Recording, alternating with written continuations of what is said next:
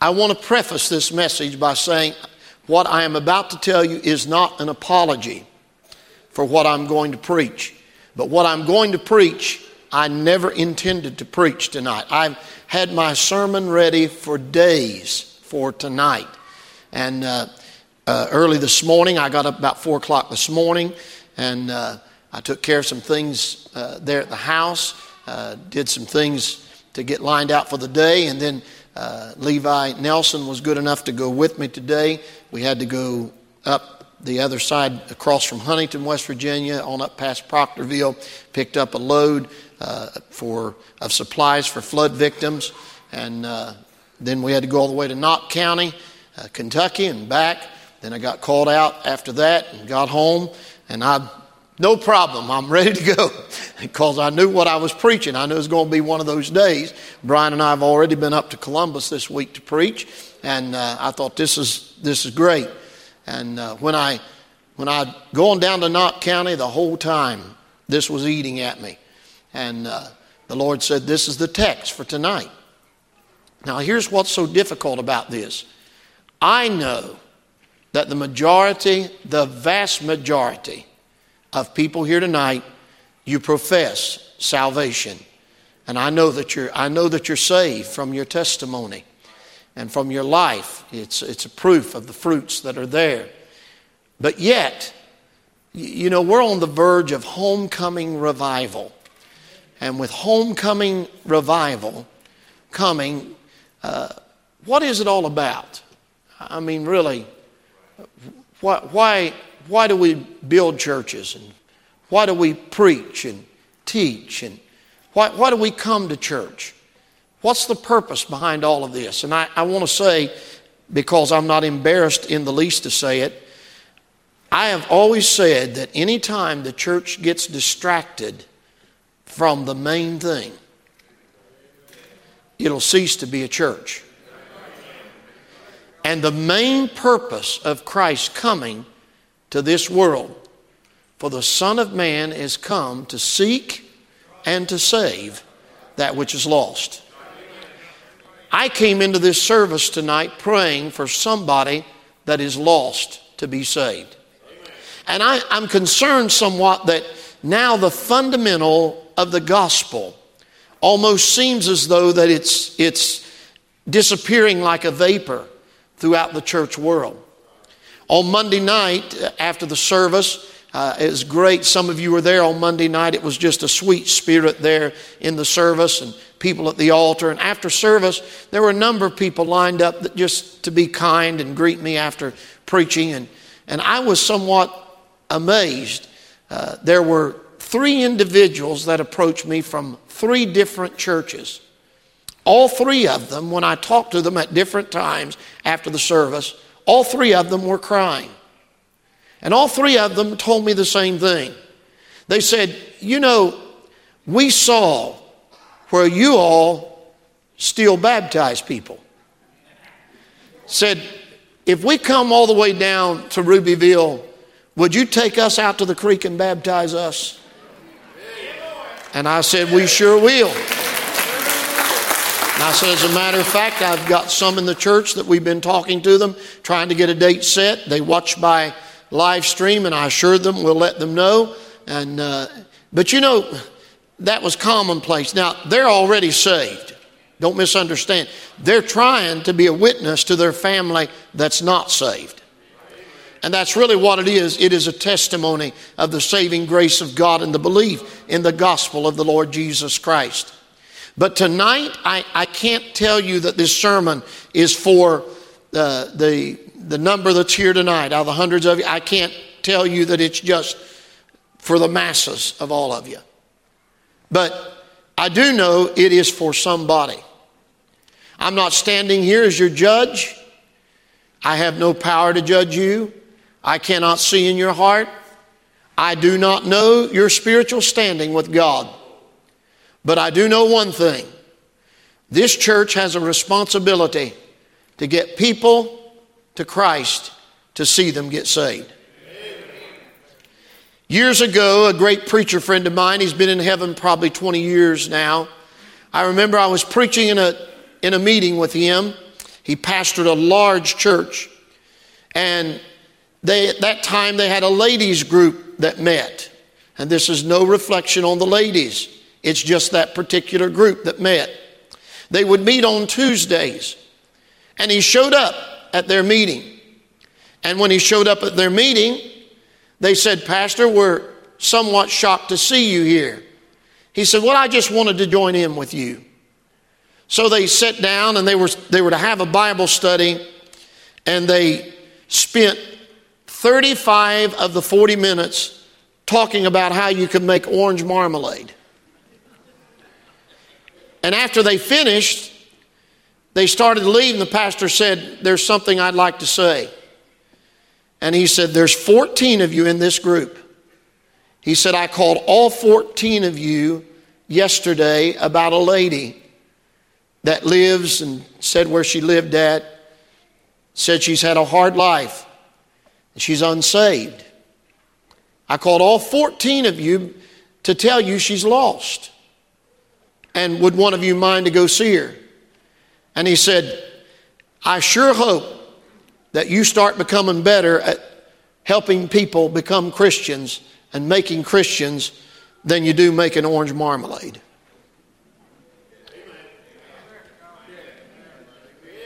My job is not to make you feel good. My job is not to let you be deceived and die lost without Christ. My job is simple preach the gospel and tell you you need to know that you're saved. The Bible says in Matthew chapter 12, Matthew chapter 12, and don't worry, the introduction will probably be longer than the sermon. You sure can't complain after Sunday night. I mean, shortest sermon on record, but we had a good time, didn't we? Amen. Matthew chapter, Matthew chapter 12. Well, let's, let's go back. Let, let me cut this down some. Let's just go back to Matthew chapter 7. Thank you, Lord. I was going to read the other, but I'm, I'm going to stay in this groove. Matthew chapter 7. Let's go down to verse 13. Matthew chapter 7 and verse 13. If you have it, say amen. amen.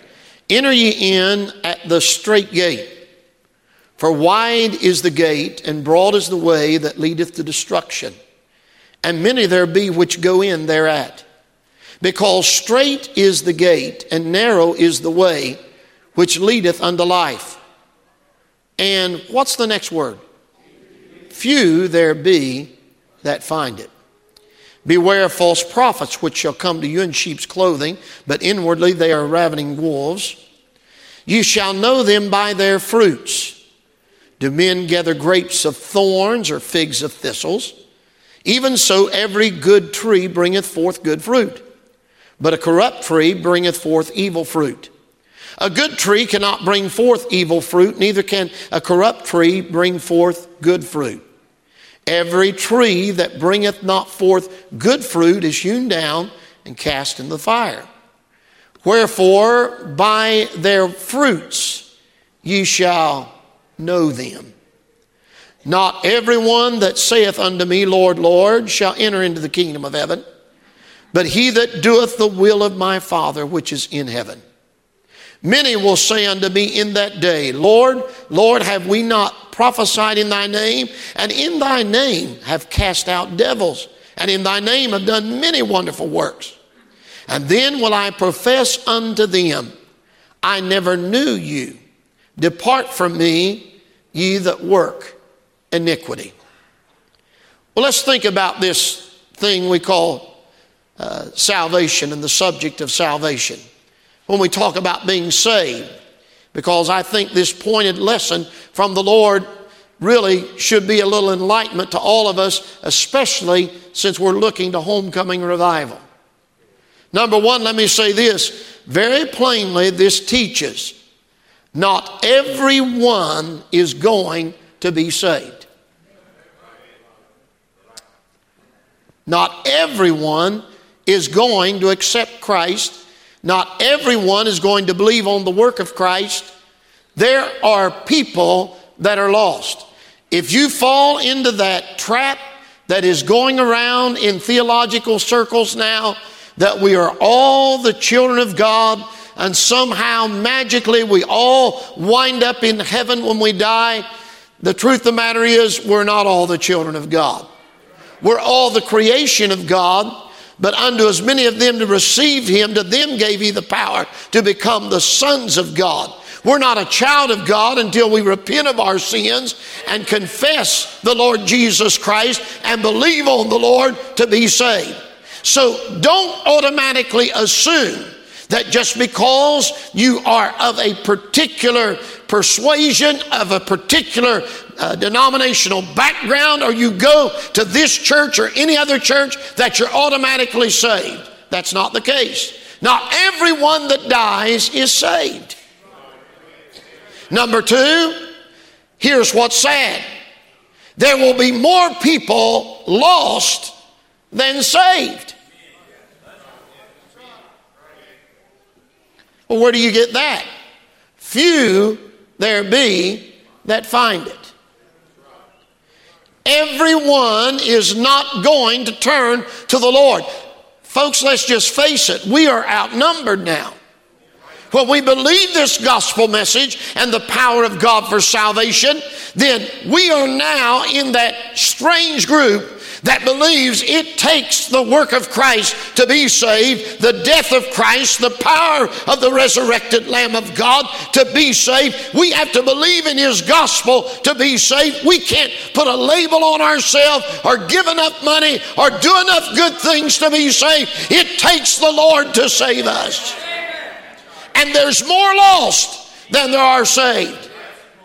And when we start to see that the fields are ripe unto harvest, and we say, Lord, send laborers into the field as we pray, then we'll see people touched with the gospel and they'll come and believe and be saved. But the problem is, too many people think that being good is good enough. There's a lot of people here tonight that say that they were good people before they got saved, but they still needed to be saved. I, I don't want to, you know, just write it over and over again, but I can't think of a better example in all of my life than Bob Tiemann. Bob, you were a good friend to me. You, for years and years, you were faithful to this church. You've had a good heart, and you're in a good family.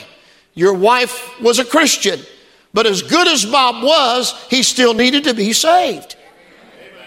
And I don't care how good you are. You need to be saved. I don't care how good your parents were. You still need to be saved. Someone says, Well, I think I'm good enough. Well, if the standard is by goodness, then how much do you do to be good enough to go. You know, to try to compare salvation unto good works and good deeds or being a good person, everyone sees goodness in a different way. They'll have a different definition on what's good and how much goodness does it take. To say that I'm going to heaven because I'm good is about like saying that that the Bengals are going to win the national championship because we've got a good choir. One has nothing to do with the other. I'm glad you're good. I'm glad you're a good parent. I'm glad you're a good person. I'm glad you abide by the law. I'm glad you're a good citizen. I'm glad you do good things. But good people die lost without Jesus every day.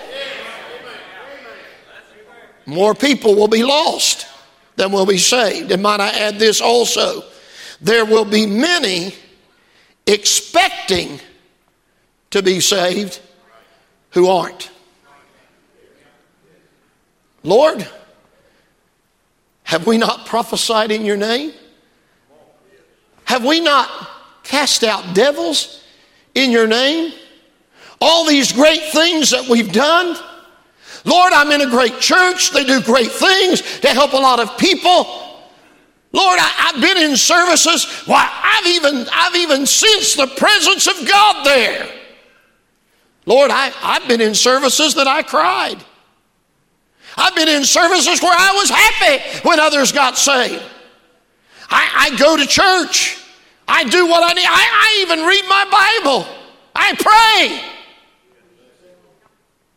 But they'll hear the words, even though you expect it, depart from me.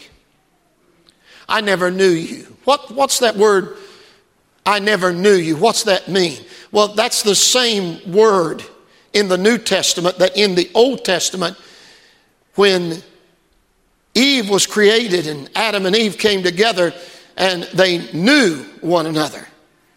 It was a bond like a marriage. That's the best way to put it.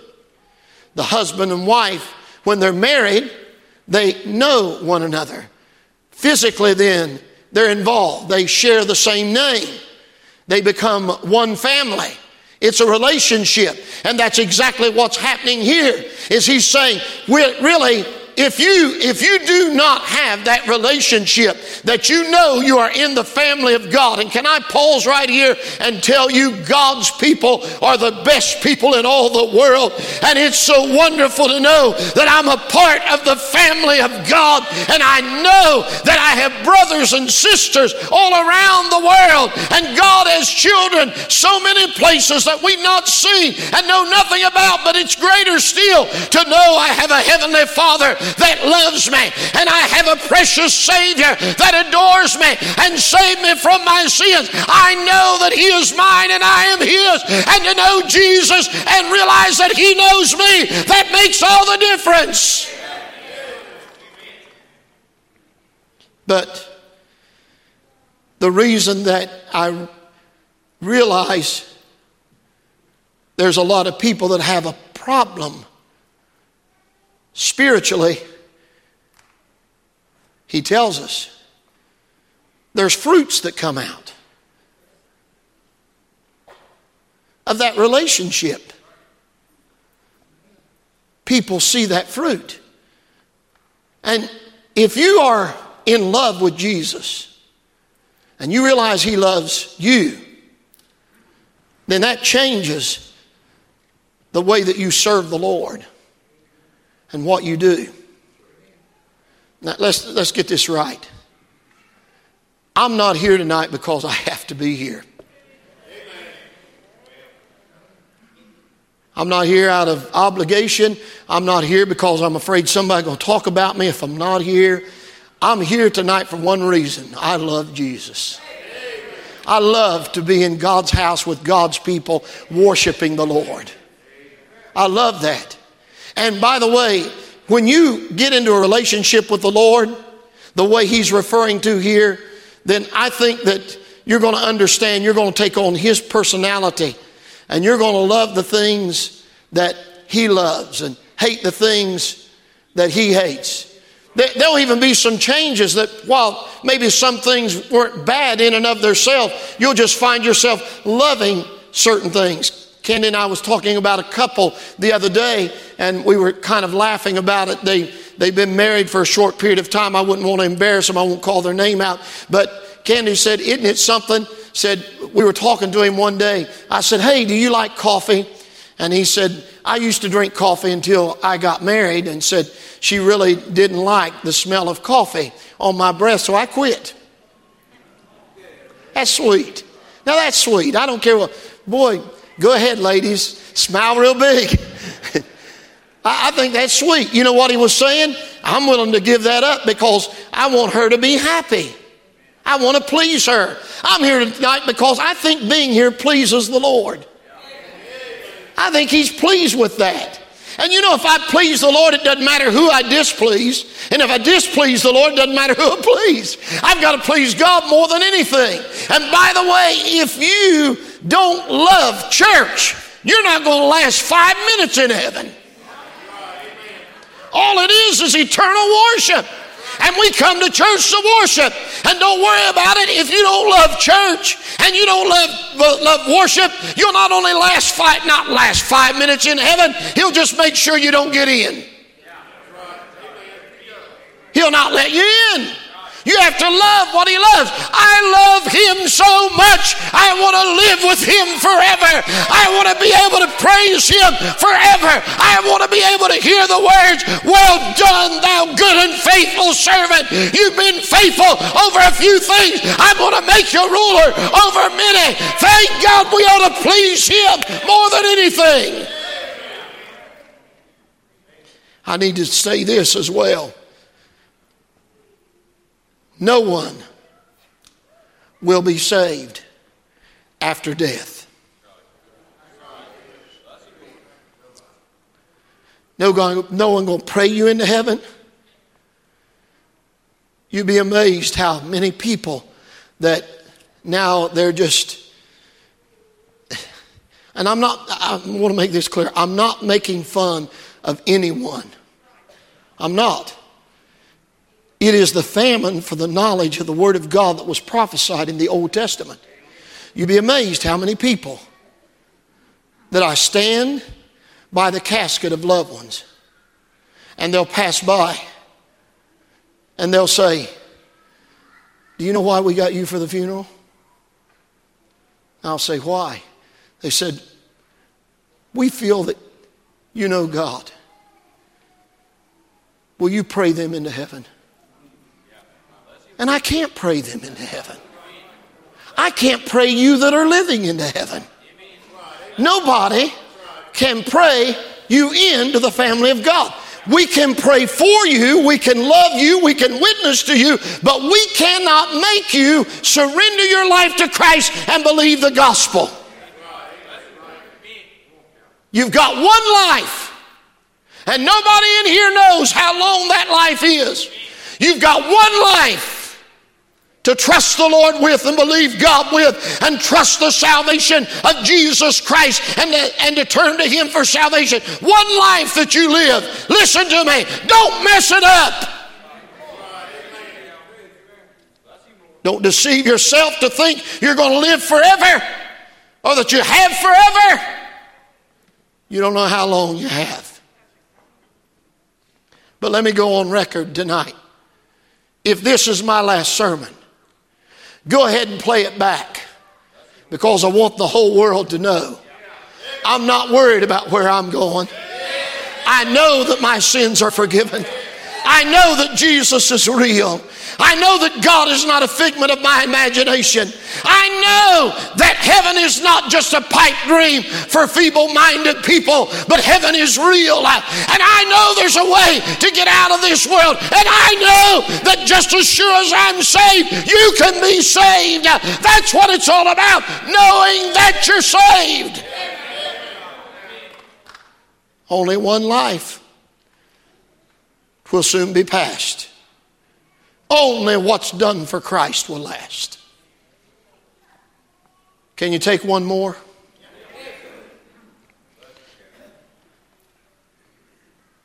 Everyone's not saved. There's more lost than are saved. Some will expect to be saved that's not saved. And nobody will be saved after they die. The last point this could be your last chance to get saved. There may not be a tomorrow or next week. We've got homecoming revival coming up, but we may not make it till Sunday. You may not make it till Sunday. You don't know how long that you have. I don't know how long that I have. My days are numbered, your days are numbered. That's why you need to trust the Lord now. You may have heard a thousand sermons in your lifetime, but hearing is not believing. It's one thing to hear the gospel, it's another thing to obey the gospel. And the Bible says you have to obey the gospel. And tonight, that's what I'm going to give you an opportunity to do. Dr. Appelman has been in heaven for years and years. Dr. Appelman was a converted Jew. When he gave his life to Christ, after some time, his father made the trip to the big city that Dr. Appelman lived in. He came all the way to see him and he said, Son, if you don't renounce and recant your faith in Jesus, he said, This is what I'm going to do. I'm going to get on the train and I'm going back home and we're going to have a funeral for you because you're no longer part of our family and we no longer recognize that you're alive. Dr. Appelman was known for standing with tears in his eyes, talking about how he watched his dad get on that train and never saw him again. He said, I lost my mom, I lost my dad, I lost my family. He said, I lost all of my heritage. He said, My dad no longer recognized that I had a name. As far as my family was concerned, I lost it all. But old Dr. Appelman would take his Bible in his arms. And he said, But I got Jesus. And I got his word. And I've got his promise. And he died clinging to the word of God. Dr. Appelman, of course, being a converted Jew, had somewhat of an accent. He was a little hard to understand at times. You'd have to listen closely. And in a big meeting, and he had meetings where hundreds were saved in single revival. And in a big meeting, there was a group of young boys that were sitting three or four rows back. They'd come up front, they'd been in the back, but they moved up front. They moved up front for a reason. They wanted to heckle him, make fun of him while he preached. They made fun of him, they laughed at him. He stood with tears in his eyes, inviting them to accept Christ and accept His word and repent of their sins. And all they did was made fun of him, cursed at him on the way out the door. They went down the road about a mile or two. There was an accident. Several of them died in the car. A few weeks later, one of those young boys that was the ringleader of all of that showed up at a revival. When Dr. Appelman got up to preach, he only preached a few minutes, and that young man stood up and come to the front. And Dr. Appelman was a little hesitant because he knew from past experience is he coming forward to create a problem in this congregation. But he said when he got close enough to me, I could see he was crying. And I went down and he said, Preacher, I need to get saved. I want to get saved. And Dr. Appelman had the privilege of introducing him to Jesus. And he asked him, after that terrible car accident and everything that happened, he said, What changed all of this? And the young man said, Well, preacher, I had no problem laughing at your sermon. And he said, I made fun of how loud you were. He said, I imitated your accent to try to get a response. But he said, when I got to that open grave, there wasn't nothing funny about that. When he watched his friend be planted on a hillside, it changed it all. I'm closing with this. There's nothing funny about the fact that somebody here tonight could be hearing their last gospel message and leave this place lost without Jesus.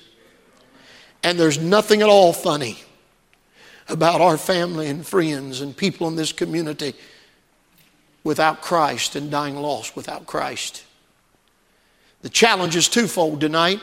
If you have loved ones that need the Lord, before revival comes, you need to come and pray for them and call them out by name here on these altars before the Lord. And you need to ask the Lord, is there something I can do to invite them to church or persuade them to be a part of this revival meeting. But more important than that, I know. You say, How do you know? God's never failed me one time when He whispers into my ear and embeds it in my heart. Cal, tonight you're preaching to a sinner that I've already touched their heart and they're already under conviction. They may not show it, and you may be surprised who it is because they may have led everybody else to believe that they're going to heaven.